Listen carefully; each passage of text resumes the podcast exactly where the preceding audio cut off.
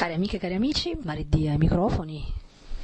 Sono veramente contenta perché questa sera sarà una puntata estremamente ricca. Ricca di ospiti, ricca di sorprese, ricca di tanti argomenti che spero eh, vi piaceranno. Siamo reduci da una settimana abbastanza intensa, come annunciato la settimana scorsa Brussellando ha partecipato alla Fiera del Libro, che ha visto come protagonista la Spagna.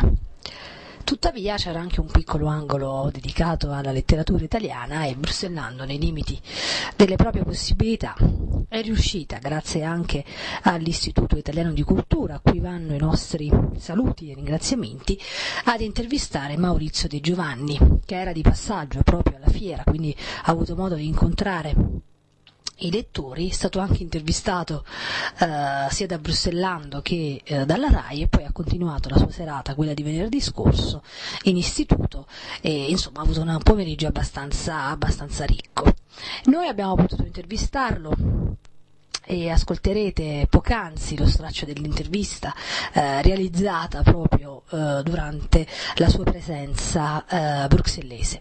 E poi abbiamo incontrato, e sempre con molto piacere, il nostro amico Gerard Adamma, direttore e fondatore della casa editrice Meo, che ci ha un po' raccontato la sua esperienza inerente alla fiera e ci ha presentato alcune delle sue prossime pubblicazioni. Posso già confermarvi che alcuni degli autori che eh, Gerard ha citato nella sua intervista saranno anche ospiti telefonicamente o direttamente in radio eh, nei prossimi mesi.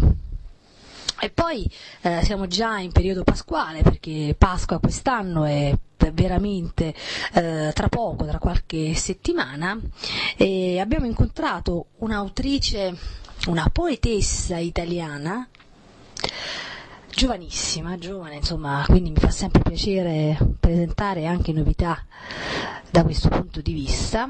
Pesarese, Laura, e Laura ci ha raccontato un po' di quelle che sono le sue attività principali e poi c'è una chicca che riguarda anche la Pasqua e veramente vi suggerisco di ascoltarla fino alla fine. Io saluto i, inoltre i miei amici di viaggio, saluto ugualmente i miei compagni di viaggio, Georges Laurent e Fiordaliso, che saranno nuovamente con noi martedì prossimo. E quindi direi se Daniele regia, Daniele scusami ancora non ti ho salutato. Ciao, buona serata a tutti. Direi che se Daniele è d'accordo io darei il via quindi a questa ricca puntata di Brussellando e cederei il microfono a Maurizio De Giovanni.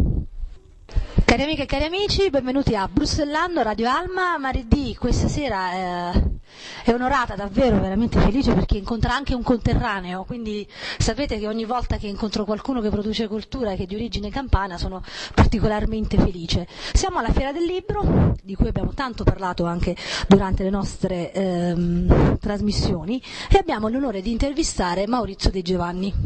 Benvenuto. Un saluto affettuosissimo a tutti gli ascoltatori di Radio Alma. Allora, è la prima volta qui a Bruxelles oppure c'era già stato in precedenza? Ci sono passato molto velocemente, talmente tanti anni fa che preferisco non ricordare. Diciamo che è la prima volta, sì. Allora, è confermato, non ci sarà nessuna resurrezione per il commissario Ricciardi?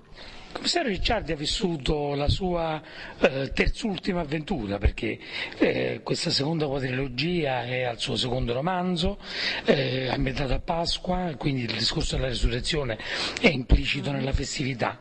E c'è questa storia, io sono molto contento di, di questo libro e, del, e dell'affetto che sta riscontrando nei lettori. E a fine anno ci sarà il prossimo Ricciardi che è sempre molto molto molto atteso atteso e io sono molto curioso di sapere che cosa gli succederà, perché non lo so mai prima. Lo sto solo scrivendo, quindi sarà interessante vedere. bene, bene, bene. Poi torneremo sugli elementi della scrittura. Secondo lei da dove nasce questa esigenza a un certo punto di cambiare il protagonista? Sappiamo che accade a tanti autori contemporanei che comunque restano legati alle vicende dei loro personaggi letterali e soprattutto come è stato accolto il metodo del coccodrillo dove c'è stato un cambiamento? Allora, non volevano che io lo scrivessi, perché il metodo del coccodrillo è una storia contemporanea, una storia dura. Siccome Ricciardi era in crescita ed è in crescita, era in fase di consolidamento, a me era stato sconsigliato, ma quando uno ha una storia nella testa, e allora prima o poi la deve mettere fuori, perché la storia comincia a mettere rami, foglie, comincia a crescere e prende talmente tanto spazio che poi rimane poco per altro. E poi una testa così grande non ce l'ho, motivo per cui a un certo punto ho sentito la necessità di scriverlo e ho avuto la grandissima soddisfazione eh, perché il metodo del coccodrillo ha vinto il premio Scerbanenko che è il massimo riconoscimento il, in Italia per il giallo e per il noir, essendo poi eh, il primo meridionale, cioè il primo sotto Roma a vincere questo prestigioso riconoscimento, quindi sono contentissimo, è la dimostrazione che non avevo tutti i torti a volerlo scrivere. Per quanto riguarda la sua prima domanda in merito al, all'affetto nei confronti di un personaggio. Io devo dire non ho noia nel raccontare Ricciardi, mi fa piacere andarlo a trovare, mi fa piacere fare un giro nel suo mondo almeno una volta all'anno. Eh, però non è l'unica storia che uno vuole raccontare, quindi mi va anche di parlare di una città contemporanea così diversa da quella degli anni 30, ma identicamente piena di tante cose da raccontare, soprattutto sotto l'aspetto nero. Uh-huh.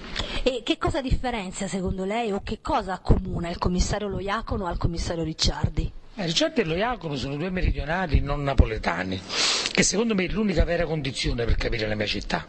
I napoletani sono troppo interni, troppo organici alla città per capirla bene, troppo dentro per vederla completamente.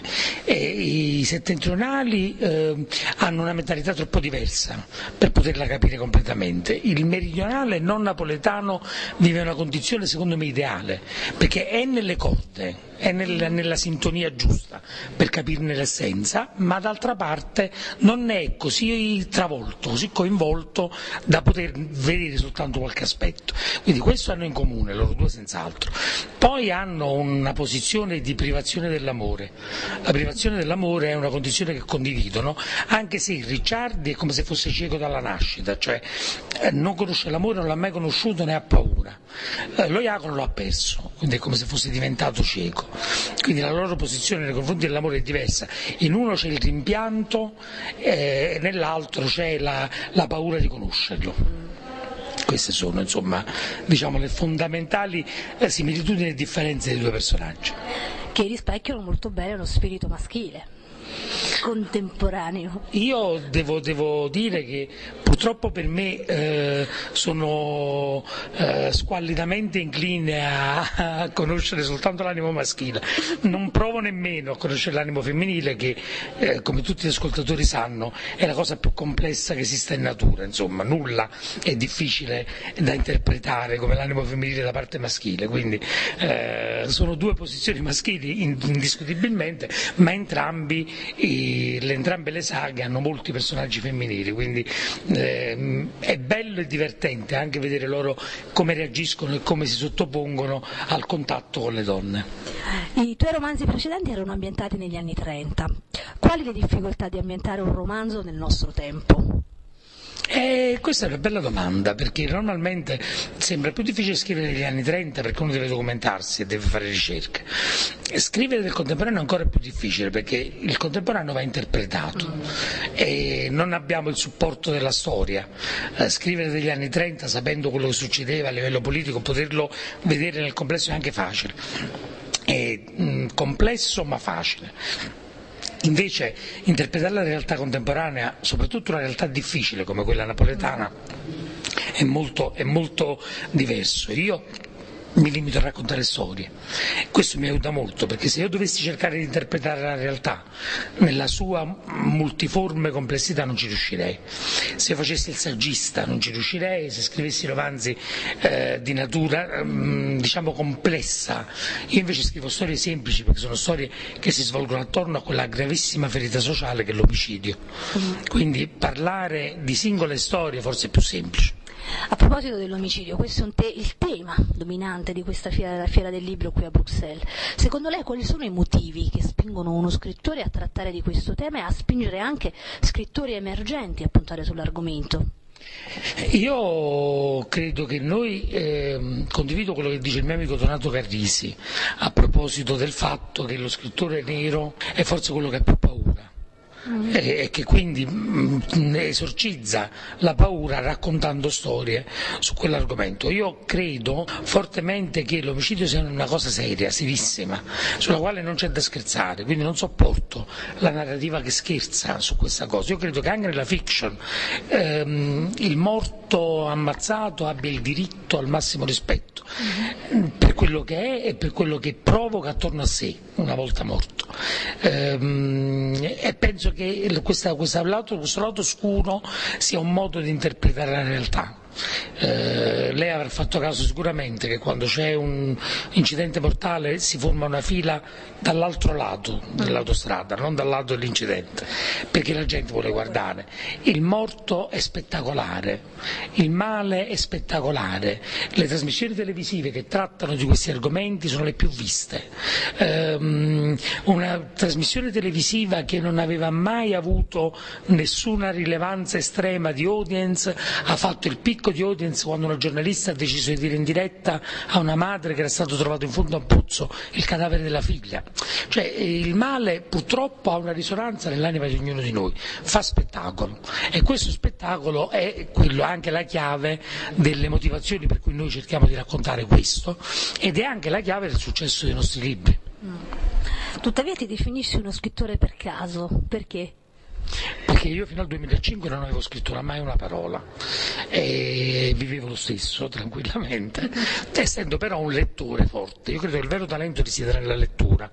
I lettori sono quelli col talento, perché la lettura è un'attività, guardare la televisione è una passività, eh, guardare il, il, cinema è, è una passività, guardare la televisione, sentire la radio o leggere invece costituisce un'attività, perché la mente lavora, l'immaginazione l'immaginazione lavora, c'è fantasia. L'esercizio della fantasia, l'esercizio dell'immaginazione è il vero talento. Io non avevo mai scritto niente, mi hanno iscritto a un concorso per farmi uno scherzo, io per non far vedere che avevo paura ci sono andato e ho inventato Ricciardi e ho vinto il concorso. Quindi nulla di più casuale di tutto questo, però tutto questo a distanza di otto anni mi porta a Bruxelles a chiacchierare con voi, quindi sono ben lieto che sia successo. Altro che anche noi lettori ne siamo entusiasti entusiasti. Ho letto che scrivi i tuoi romanzi nel giro di tre settimane. Come ci riesci? Svelaci il segreto. Innanzitutto è il periodo delle ferie, quindi non posso, non posso sforare. No, io raccolgo tutti gli elementi precedentemente. Poi quando sono pronto mi immergo nella scrittura. Mia, io sono, dico sempre che sono aiutato dal fatto di non essere bravo, nel senso che non ho una scrittura particolarmente elaborata, non ho una scrittura molto ricca, complessa. Io racconto storie. Quindi raccontare storie con lo spirito del raccontare storie non ci vuole molto tempo e la parte divertente è proprio scoprire mentre scrivo la natura della storia, la strada che prende la storia. Per Maurizio Di Giovanni chi è lo scrittore oggi? Lo scrittore è l'erede di quel eh, tizio che a Grugniti per la prima volta eh, si mise a raccontare di una caccia che non era mai avvenuta e aiutò tutti tutta la gente della, della caverna a superare la paura della notte. Chi racconta storie è il raccontare storie secondo me è il motivo per cui gli esseri umani dominano questo pianeta purtroppo dato come lo hanno ridotto. Però il raccontarsi storie e quindi il confronto eh, l'immaginazione l'esercizio della fantasia è quello che secondo me ci rende veramente grandi e quindi lo scrittore non è altro che l'erede ma lo scrittore il cantante il musicista il pittore siamo tutti eredi di quell'uomo che per la prima volta quella scimmia o poco più che per la prima volta Grugniti raccontò di quella caccia che non era mai venuta. Invece adesso cambio totalmente argomento e passo al cuore azzurro che è in te, che abbiamo anche in comune. Quindi... tu scrivi anche di sport.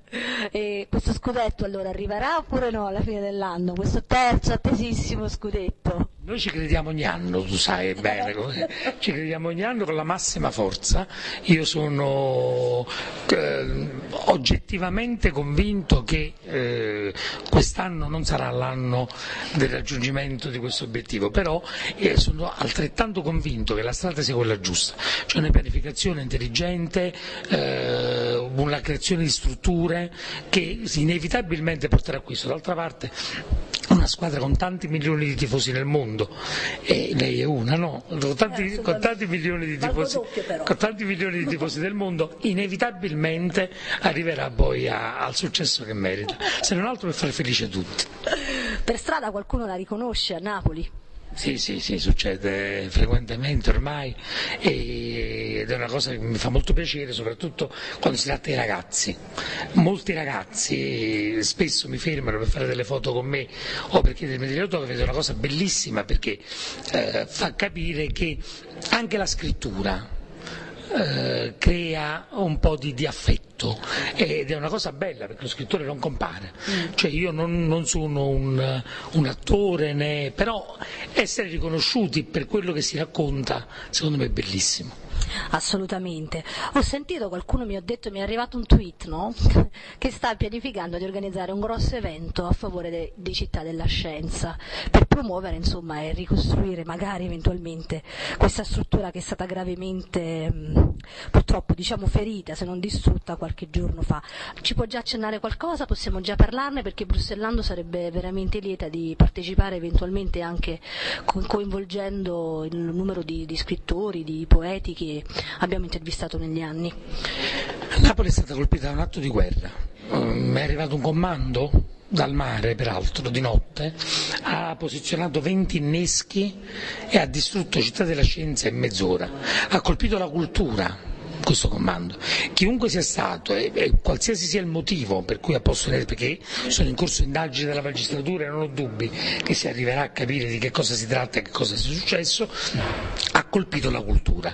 Ha colpito la cultura nel suo aspetto più bello, cioè nell'avamposto della cultura nella baia di Bagnoli, che è uno dei posti più belli di, della campagna e del mondo e che era già stata stuprata orribilmente con la creazione dell'insediamento industriale dell'ex Italsiter. Eh, questo era prima, eh, il primo insediamento culturale nuovo della città nuova in quel posto, quindi aveva un valore molto maggiore di se stesso. Quello che io ho inteso lanciare sui social network come, come richiesta è che tutti coloro che in termini di ispirazione, di linguaggio, di amore prendono da Napoli debbano restituire. Quindi mettendo a disposizione le nostre opere tutto quello che noi possiamo fare a disposizione di tutti, delle strutture competenti, noi siamo pronti a fornire gratuitamente il nostro apporto affinché eh, si, possa lanciare un grande festival della cultura napoletana uh-huh. che ospiti tutte le, le, enormi forze culturali della città, il teatro in primis, ma la, la canzone, eh, la scrittura, eh, l'arte, il San Carlo che è un polo mondiale per quanto riguarda la musica operistica e la danza classica, cioè tutti quanti noi dovremmo essere pronti a fornire in un mese di Festival della cultura napoletana quello che noi possiamo dare. Chiaramente questa è soltanto un'idea che deve avere un riscontro organizzativo nelle istituzioni. Io spero che la sensibilità delle istituzioni istituzioni possa utilizzare questo enorme apporto di energia e di rabbia positiva che in questo momento c'è in città. Bruxellando ovviamente supporterà questa iniziativa e potete contare veramente su di noi. Siamo veramente ehm, al termine, potrebbe fare una dedica virtuale agli ascoltatori di Bruxellando? Certamente sì, Napoli è lo stato d'animo, Napoli passa attraverso le generazioni e io sono convinto che sia una peculiarità, un modo di pensare di tutti gli italiani. Un po' di Napoli c'è in tutti, c'è in tutti quanti gli italiani e in tutti gli italiani anche delle generazioni successive, cioè in quelli che si sentono italiani nell'anima anche a distanza di molti decenni eh, da quando la loro famiglia è andata via dall'Italia. Io tengo moltissimo a questo e sono convinto che il nostro modo di raccontare possa fare un po' da ponte, o almeno mi piace immaginare che possa fare un po' da ponte degli italiani da un lato all'altro. E da questo punto di vista io ringrazio tantissimo l'Istituto Italiano di Cultura che si è fatto promotore della mia venuta qui e delle venute di tantissimi eh, portatori sani di linguaggio italiano all'estero. Quindi un abbraccio particolare agli ascoltatori di Brussellando e un saluto affettuoso a tutti quelli che parlano di cultura italiana all'estero. Maurizio, noi la ringraziamo, le auguriamo ancora un buon soggiorno a Bruxelles e buone cose, a presto. A presto a tutti, grazie. Bruxellando prosegue la sua camminata, diciamo andante verso la via del libro e incontriamo anche quest'anno Gérard Adam qui est parmi nos meilleurs conseillers, aussi pour Bruxellando. Gérard, alors, la foire a commencé il y a quelques jours. Qu'est-ce que tu peux nous raconter pour l'instant? Écoute, comme toutes les foires, ça se passe plutôt bien, mais avec, à mon avis, une diminution du nombre de visiteurs. Et manifestement, la crise commence à se faire sentir. Euh, les visiteurs achètent moins facilement que les années C'est en tout cas l'impression que j'ai, mais que mes, voisins de stand ont, également. Il y a moins d'achats que l'année précédente, certainement. Euh, ceci dit, bah, c'est toujours un, moment très festif pour tout éditeur parce qu'on on retrouve des, des, gens d'une année à l'autre, on, voit les amis qu'on qu n'avait plus l'occasion de voir, euh, c'est très agréable. Nous avons pas mal de nouveautés, donc on a quand même de l'intérêt pour nos, nouveautés. C'est un moment qu'on aime bien, très fatigant et peut-être un petit peu décevant cette année, jusqu'à présent en tout cas au niveau des ventes. Est-ce que tu peux nous raconter un peu quelques nouveautés pour nos amis euh, auditeurs euh, Oui, bien sûr.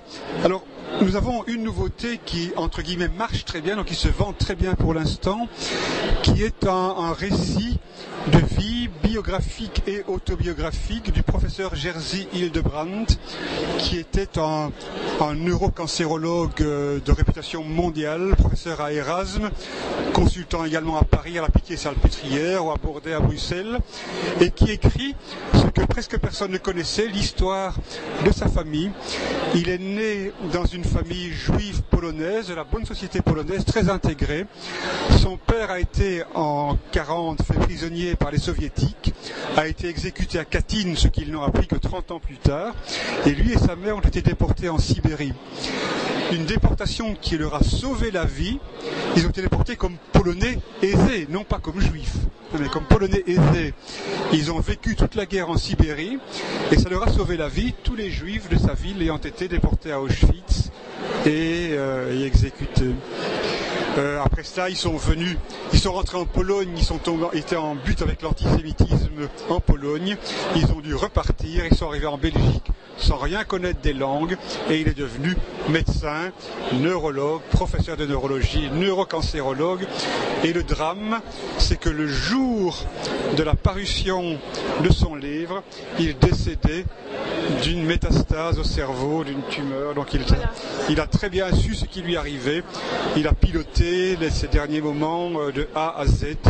Il, a, il est mort dans la sérénité absolue. C'est un, un très très grand monsieur qui nous quitte et on est à la fois très ému et très fier d'avoir euh, publié ce, cette histoire de, de, de, sa, de, lui et de sa mère. Bah, J'imagine, c'est quelque chose de très émouvant en fait. Et... et on lui a procuré le dernier grand bonheur de sa vie d'avoir de tenir ce livre en main et de pouvoir l'offrir à ses proches et à ses amis.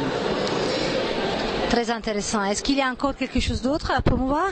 Euh, Oui, nous avons également un, autre médecin, également juif, et vraiment, un hasard, puisque nous ne sommes pas spécialisés en, littérature juive, loin de là, euh, qui est un médecin parisien, Serge Pecker, qui lui écrit un roman basé sur la vie de Felka Platek. Felka Platek, peintre euh, allemande d'origine polonaise également, vraiment un, un hasard, euh, qui a épousé Félix Nussbaum. Félix Nussbaum, le grand peintre allemand, juif également, de l'entre-deux-guerres. Ils se sont réfugiés en Belgique lorsque le nazisme a commencé à brûler leurs toiles, euh, à, à les pourchasser. Ils ont vécu toute la guerre en Belgique Ils ont été dénoncés en 1944, arrêtés par la Gestapo, transférés en Allemagne par le dernier convoi qui a pu quitter la Belgique vers l'Allemagne, et ils sont morts à Auschwitz tous les deux quelques mois, quelques semaines avant la libération du camp. Et l'histoire raconte, imagine, la dernière nuit de Felka Platek, où elle se remémore son mariage, sa vie, son exode, avec ce leitmotiv tant que je vis et que je pense à lui, nous sommes vainqueurs. Extraordinaire, un très très beau roman. Oui, c'est un message euh, extraordinaire. Oui. Nous publions également un recueil euh, collectif de dix poètes croates. Recueil établi par Tomislav Dretar, que vous avez déjà invité, que vous connaissez bien.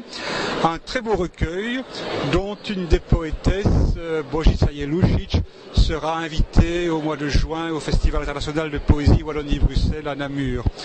Euh, chaque euh, poète a dix poèmes, ils sont dix, donc une centaine de, poèmes, bien traduits par Tomislav et j'espère par moi-même. vraiment, ça vaut la peine. De quoi vous parlez encore? Je voulais aussi te poser une question sur la Croatie, hein, parce que tout le monde, tu vois, attend l'entrée de la Croatie euh, au niveau européen. Qu'est-ce qu'il va se passer chez vous? Parce que vous êtes quand même des pionniers dans le secteur. Euh, nous sommes un des pionniers, en tout cas dans la publication d'auteurs croates. Euh, nous avons, nous, une, d'abord cette poétesse, Božica Jelušić, qui est invitée au Festival de Namur, mais préalablement ici à Bruxelles, le mardi, je n'ai plus la date exacte, le 18-19 euh, juin, en présence de l'ambassade de Croatie, de l'association culturelle croate, il y aura une rencontre avec cette poétesse ici à Bruxelles, organisée par euh, l'ASBL Des mots pour le dire, euh, Marie-Claire Beyer. Donc c'est elle qui l'organise, mais avec l'aide de, de, nous et de euh, l'ambassade croate. Parfait. Vous voulez encore ajouter quelque chose, je pense? C'est un excellent roman qui vient de paraître, Dany Préau, qui est un écrivain belge qui avait eu le prix euh, RTL TVI pour son premier roman. Mm-hmm. Et elle publie un roman un peu bon, sur une, vieille dame ah. à qui un organisme d'entraide a offert un ordinateur qui a appris à s'en servir et qui écrit des lettres à son fils qui ne vient jamais la voir. Et des lettres très drôles. Elle est extrêmement amusante, parfois râlant. Elle décrit tout ce qui se passe autour d'elle jusqu'à une fin que je ne vous dévoilerai pas, mais qui bouleverse toute la donne qu'on a pendant tout le roman. Et c'était vraiment un, beau roman, un excellent roman. Annie Préau. Euh, j'ai immédiatement écouté les conseils de Dieu. C'est quand même intéressant. Pour finir encore, euh, je voulais te poser une question. Est-ce que, euh, selon toi, par rapport à l'année passée, est-ce qu'il y a de nouvelles tendances euh, parmi les lecteurs, à part le fait qu'il y a moins de monde qui lit, mais est-ce qu'il y a des tendances par rapport au thème que les lecteurs souhaitent lire? Le, thème de la foire, personne ne m'en a parlé. Aucun lecteur ne m'a parlé, à demander si j'avais des livres en liaison avec le ah. thème.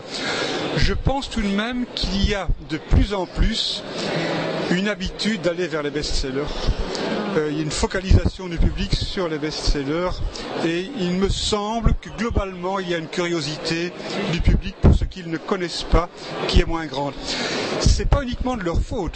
Quand on voit chaque année le, soir qui sponsorise la foire avait un supplément foire du livre de 7 ou 8 pages dans lequel il parlait des nouveautés entre autres belges. Chaque année nous avions des articles sur nos auteurs. Cette année c'est réduit à une page, non deux pages pardon, et c'est uniquement des tout grands noms de la littérature internationale. Donc on vole au secours du succès, c'est plus facile et euh, tout le reste est passé à la trappe. Or il y avait un dossier préparé dont on parlait aussi, on parlait on parlait de nos livres.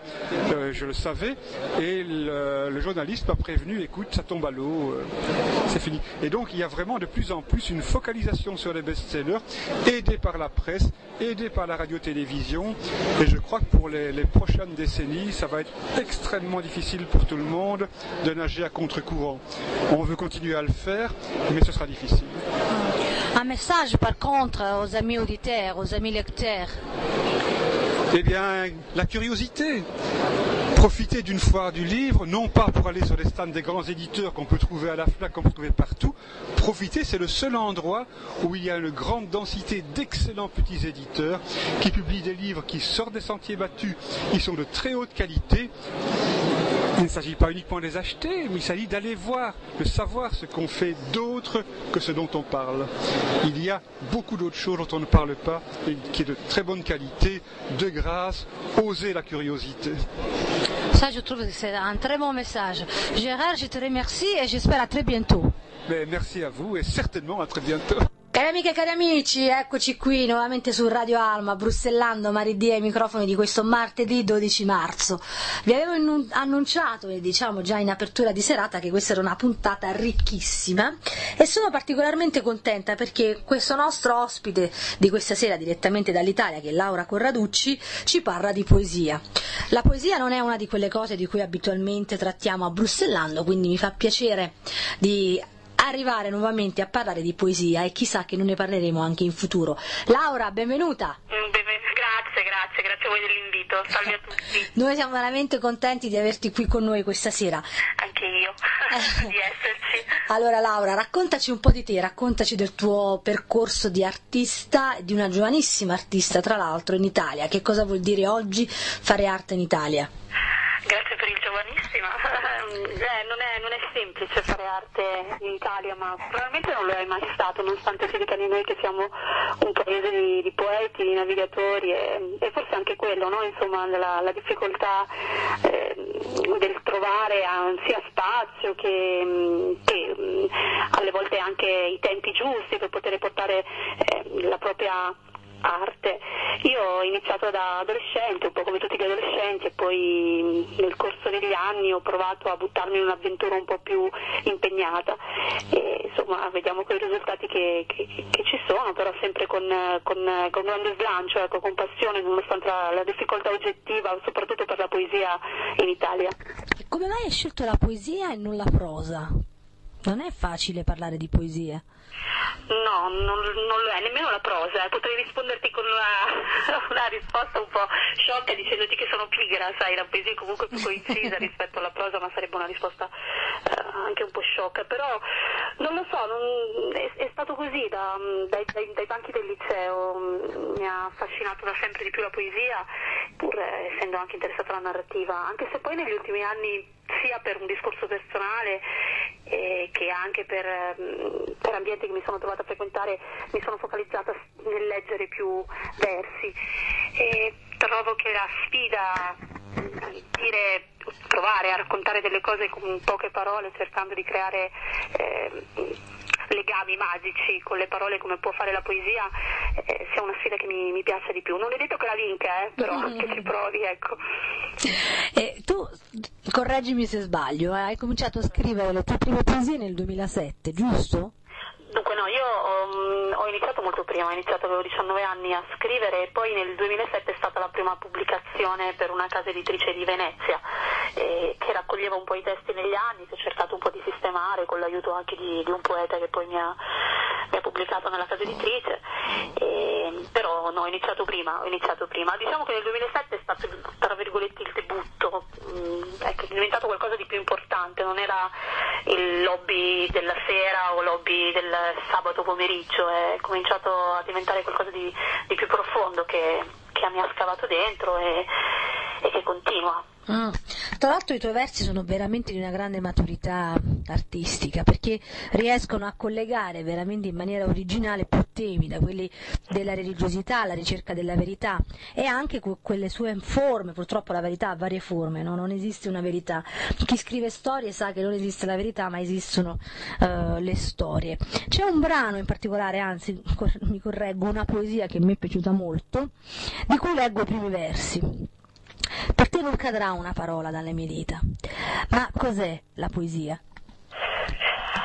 O la parola, vai, per essere o più precisi. Allora, devo dirti, mm, non lo so, io quando magari me l'hanno chiesto questo diverse volte, potrai immaginarlo, io rispondo, non mi piace citare, però rispondo prendendo le parole di Pavese che diceva che il sogno di ciascuno di noi è di rompere la propria solitudine e di comunicare con gli altri. Questo insomma, delle parole che lui ha scritto nel mestiere di vivere e penso che per me la poesia spesso è questo, un tentativo eh, anche con la parola di un messaggio verso, verso il mondo esterno, verso ciò che non sono io, un verso un tu.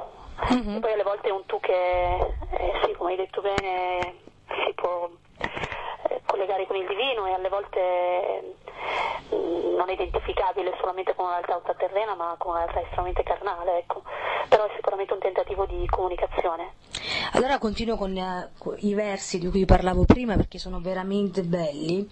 A un certo punto tu dici Nutrirò la mente dell'ottimismo cieco dei tuoi libri. Arriverò a sentire la mia anima guastata, rigarmi ogni notte il palmo delle mani e pregherò il tuo orgoglio di accettare questo premio all'eterna gara, di svuotarti con le dita il sangue mio del cuore. Guarda, veramente sono versi che mi hanno pro- profondamente colpito e anche commosso. E... Molto gentile, ti ringrazio, guarda, ti ringrazio davvero. Assolutamente, sai, poi come dice un mio amico, ormai il mio mestiere è quello di leggere. e nel mestiere di leggere poi si, si ritrovano tante cose, no? un po' di chicche sparse qua e là e credo che Brussellando mi dia proprio questo privilegio e questa occasione di portare poi alla ribalta di questa nostra piccola radio tanti giovani come te che hanno per l'appunto questa passione di scrivere. Io leggo perché voi scrivete. Se non ci foste voi non ci sarei nemmeno io lettrice a potervi leggere. Meno male, guarda che i lettori di poesia in Italia non sono tanti, meno male, allora ti ringrazio noi di tutti. ti faccio allora ancora un'altra domanda, non veniamo, noi di Radio Anima, di Brussellano da quattro giorni di fiera del libro. E, e ho fatto varie interviste, l'ospite d'onore questa volta era la Spagna, eppure uno dei temi che, eh, di cui abbiamo tanto sentito parlare in questi giorni è la il crescere delle, delle, mm, delle, varie tecniche digitali, quindi degli ebook, di tutta una serie di strumenti che nascono intorno agli ebook. Tu che cosa credi? Perché tu prima dicevi qualcosa di effettivamente interessante, dicevi la parola per arrivare a comunicare con l'altro. Quindi da un lato c'è la parola, dall'altro però le nuove tecnologie. Sai che c'erano poche persone a raccogliere gli autografi c'erano proprio pochissimi fan in fila. Uh, io ricordo edizioni in cui invece c'erano tante persone in fila ad aspettare l'autografo. Non è che queste invece queste nuove tecnologie, al contrario, ci allontanano dalla lettura e dalla parola. Guarda, tu prendi una persona che mm, ha internet a casa da tipo un anno, cioè ho un rapporto molto particolare con le tecnologie per lavoro, io sono insegnante, sono mm, costretta ad usarle perché ovviamente non, non le demonizzo, anzi io penso che siano importanti, hanno velocizzato tantissime cose, dalle pratiche alle meno pratiche, anche le cose letterarie. Il punto è, è la povertà o la ricchezza interiore, poi può essere un computer, può essere il libro cartaceo, può essere il foglio che hai fra le mani o una matita, eccetera. Il punto è, è cosa mh, fai tu per nutrire la tua interiorità. Poi che il fatto che tu lib- un libro lo legga con un ebook, io per, per, um, per condizione anagrafica non sono una, nata nella, nell'era digitale, mi ci sono trovata, penso di fare molta fatica a arrivare a questo, però eh, ripeto, mm, non voglio pensare che sia la tecnologia a impoverire l'uomo, quanto l'uomo possa arricchire la tecnologia se è arricchito a sua volta e alimentato da fonti più, eh, più importanti. Ecco, non è mai in mezzo essere demonizzato, ma anche lo, lo strumento, lo scopo che tu, eh, che tu insomma, ti muove ad usarlo, penso sia questo. Poi che io non riempia la mia, la mia biblioteca virtuale di ebook non, non è un problema importante anche che tipo di ebook, per cui prendere un libro cartaceo pessimo e un libro eh, elettronico meraviglioso. Io credo che mh, il discorso della comunicazione sia molto, molto importante perché soprattutto per le giovani generazioni che sono abituate a comunicare così, dall'sms alle mail o a solo appunto nei social network eccetera. È importante vegliare su questo e alimentare di cose forti e che abbiano valore. La poesia su questo fare molto anche in forma elettronica. Noi siamo qua eh, con grazie dei mezzi tecnologici, però non deve essere solo questo. Sono stato un po' maestrina, scusami, ma eh, forse la No, assolutamente, assolutamente. Tra l'altro noi siamo tutti grati agli sviluppi tecnologici, però non vogliamo poi che eh, chiunque eh, dei nostri amici all'ascolto oppure non all'ascolto possa essere poi ingabbiato no, no, no, esatto. dalla tecnologia, cioè la tecnologia deve essere uno strumento che ci eh, permette di incontrarci, come nel nostro caso, anche se non fisicamente, almeno eh, elettronicamente, Certo. virtualmente. Quindi questa poesia, da cui, mh, questa poesia che io ho letto è stata pubblicata qualche anno fa in una, in una raccolta di poesie, giusto? Sì, sì. La bella poesia, se non erro. Sì, la bella poesia è, è un blog anche curato da un, un signore in- gambissimo, un poeta a sua volta che è napoletano, si chiama Renato Fiorito, e- ed uno dei blog eh, validi anche che ci sono, vedi a proposito di tecnologia in Italia, in rete, e questo è un testo che era apparso lì, sì, esattamente come dici tu. Perfetto, infatti mi sembra che sia effettivamente un bel, un bel progetto, soprattutto perché come dicevi all'inizio i lettori di poesia sono pochi, allora probabilmente bisogna stimolarli veramente con tante poesie affinché tutti possano apprezzarne il valore. Mm, però ci sono altre poesie che vorrei che tu leggessi, in particolare c'è un'altra poesia di cui parlavamo prima, che pure fa parte di una tua recente raccolta, poi vorrei che ci leggessi, se per te fosse un, eh, se, se a te va, anche un tuo inedito, in maniera tale magari da salutare i nostri amici ascoltatori con qualcosa che verrà. Va bene. Eh, dico solo due parole prima di leggerla. Assolutamente, sì, così la introduci direttamente. Introduco, anche se molti poeti non vogliono, eh, non vogliono spiegare, non vogliono spiegare tanto nemmeno Mm, brevemente, le, poes- le tue poesie per Mario, brevemente. sì, brevemente. Allora, mm, è una poesia che il mio scopo era riflettere sugli oggetti, sugli oggetti che spesso rimangono e, a volte sopravvivono anche ai rapporti.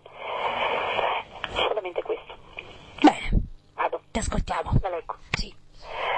Non è vero che le cose raccontano la vita? Sono in piedi da ore ad osservare le onde dei capelli sulla spazzola, le scarpe spaiate sotto il letto. Da loro aspetto almeno una parola, il rumore che facevi tu quando li usavi, il mare svuotato dentro i passi. Non parla nemmeno la chitarra, la penna si è chiusa nel suo tappo. Discreta tace ora anche la giacca. Custodiscono fedeli la partenza, che fatta aria mi cammina sulla faccia, riposa sulla bocca a pochi istanti, disegnandomi di te solo il ricordo. Bellissima, veramente Grazie, grazie. bella. Troppo carina. Eh beh, insomma, ci sono tante cose carine. Tra l'altro, sai, eh, c'è stato uno degli autori presenti in fiera, un cubano di cui ora mi sfugge il cognome, sai, più vado avanti negli anni e più dimentico i cognomi. E lui diceva: Io ho deciso di lasciare Cuba perché non avevo più la mia dimensione, non avrei potuto vivere né a Parigi né a Bruxelles perché manca il mare, mi manca il mare. E vive a Barcellona perché dice- lui diceva: Io ho bisogno di, di confrontarmi col mare, con l'odore del mare, la salsedine, la spiaggia.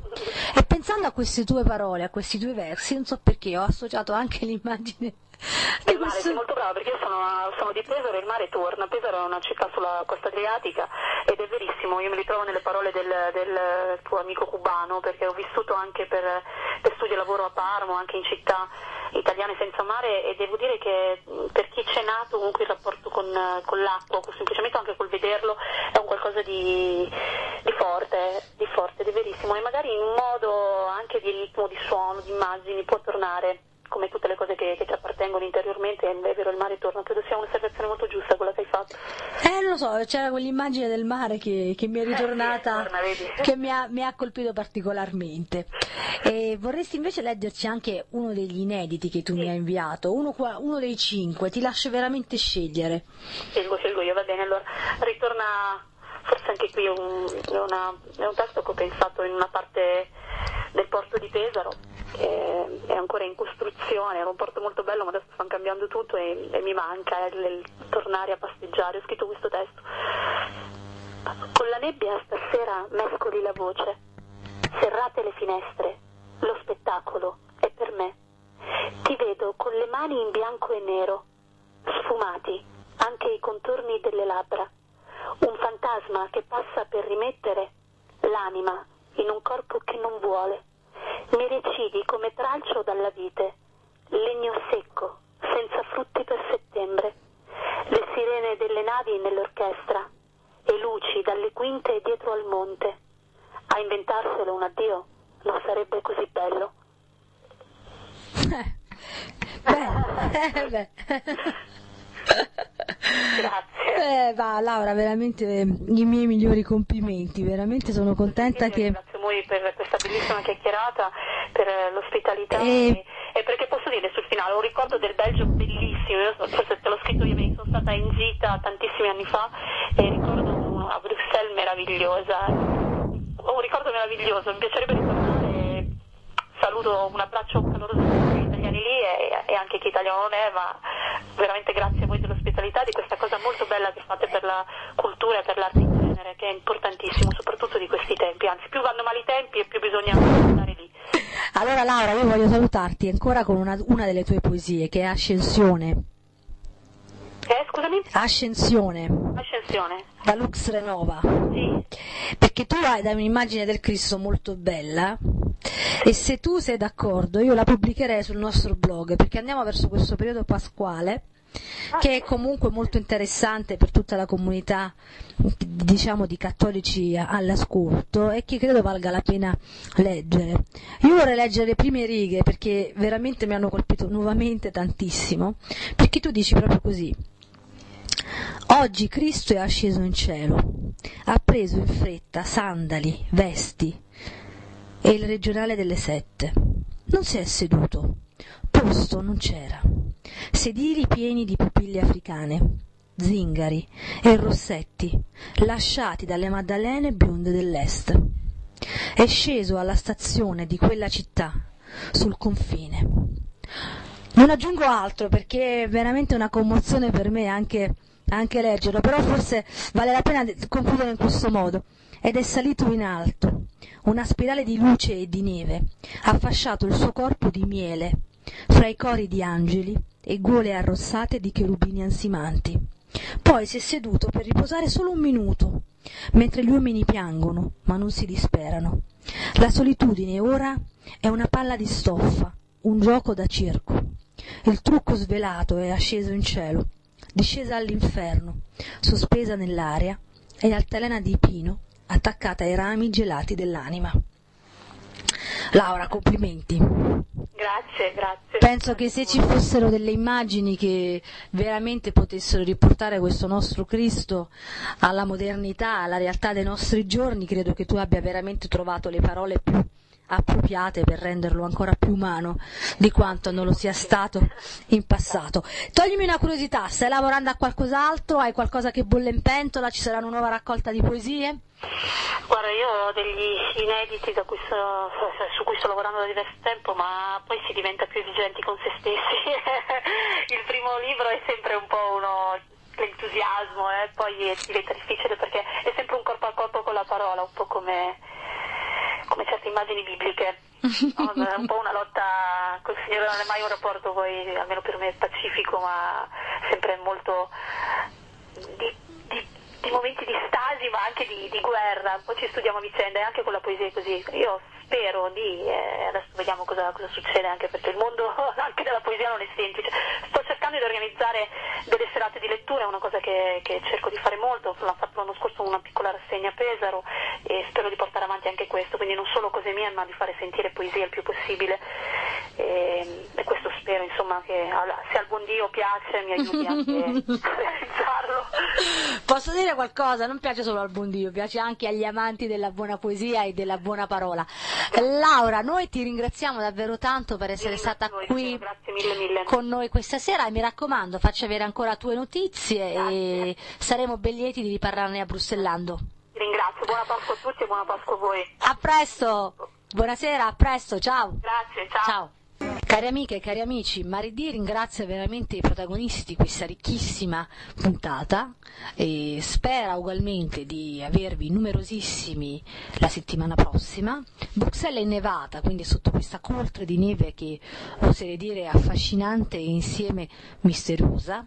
Quindi auguro a tutti una buona settimana sotto il segno della neve e vi aspetto martedì prossimo perché sarà con noi, udite udite, Diego da Silva e il suo mancarsi. Ma voi non ci mancherete perché sarete tutti lì all'ascolto. Arrivederci da Mari D e Dani M. Ciao! Avete ascoltato Bruxellando.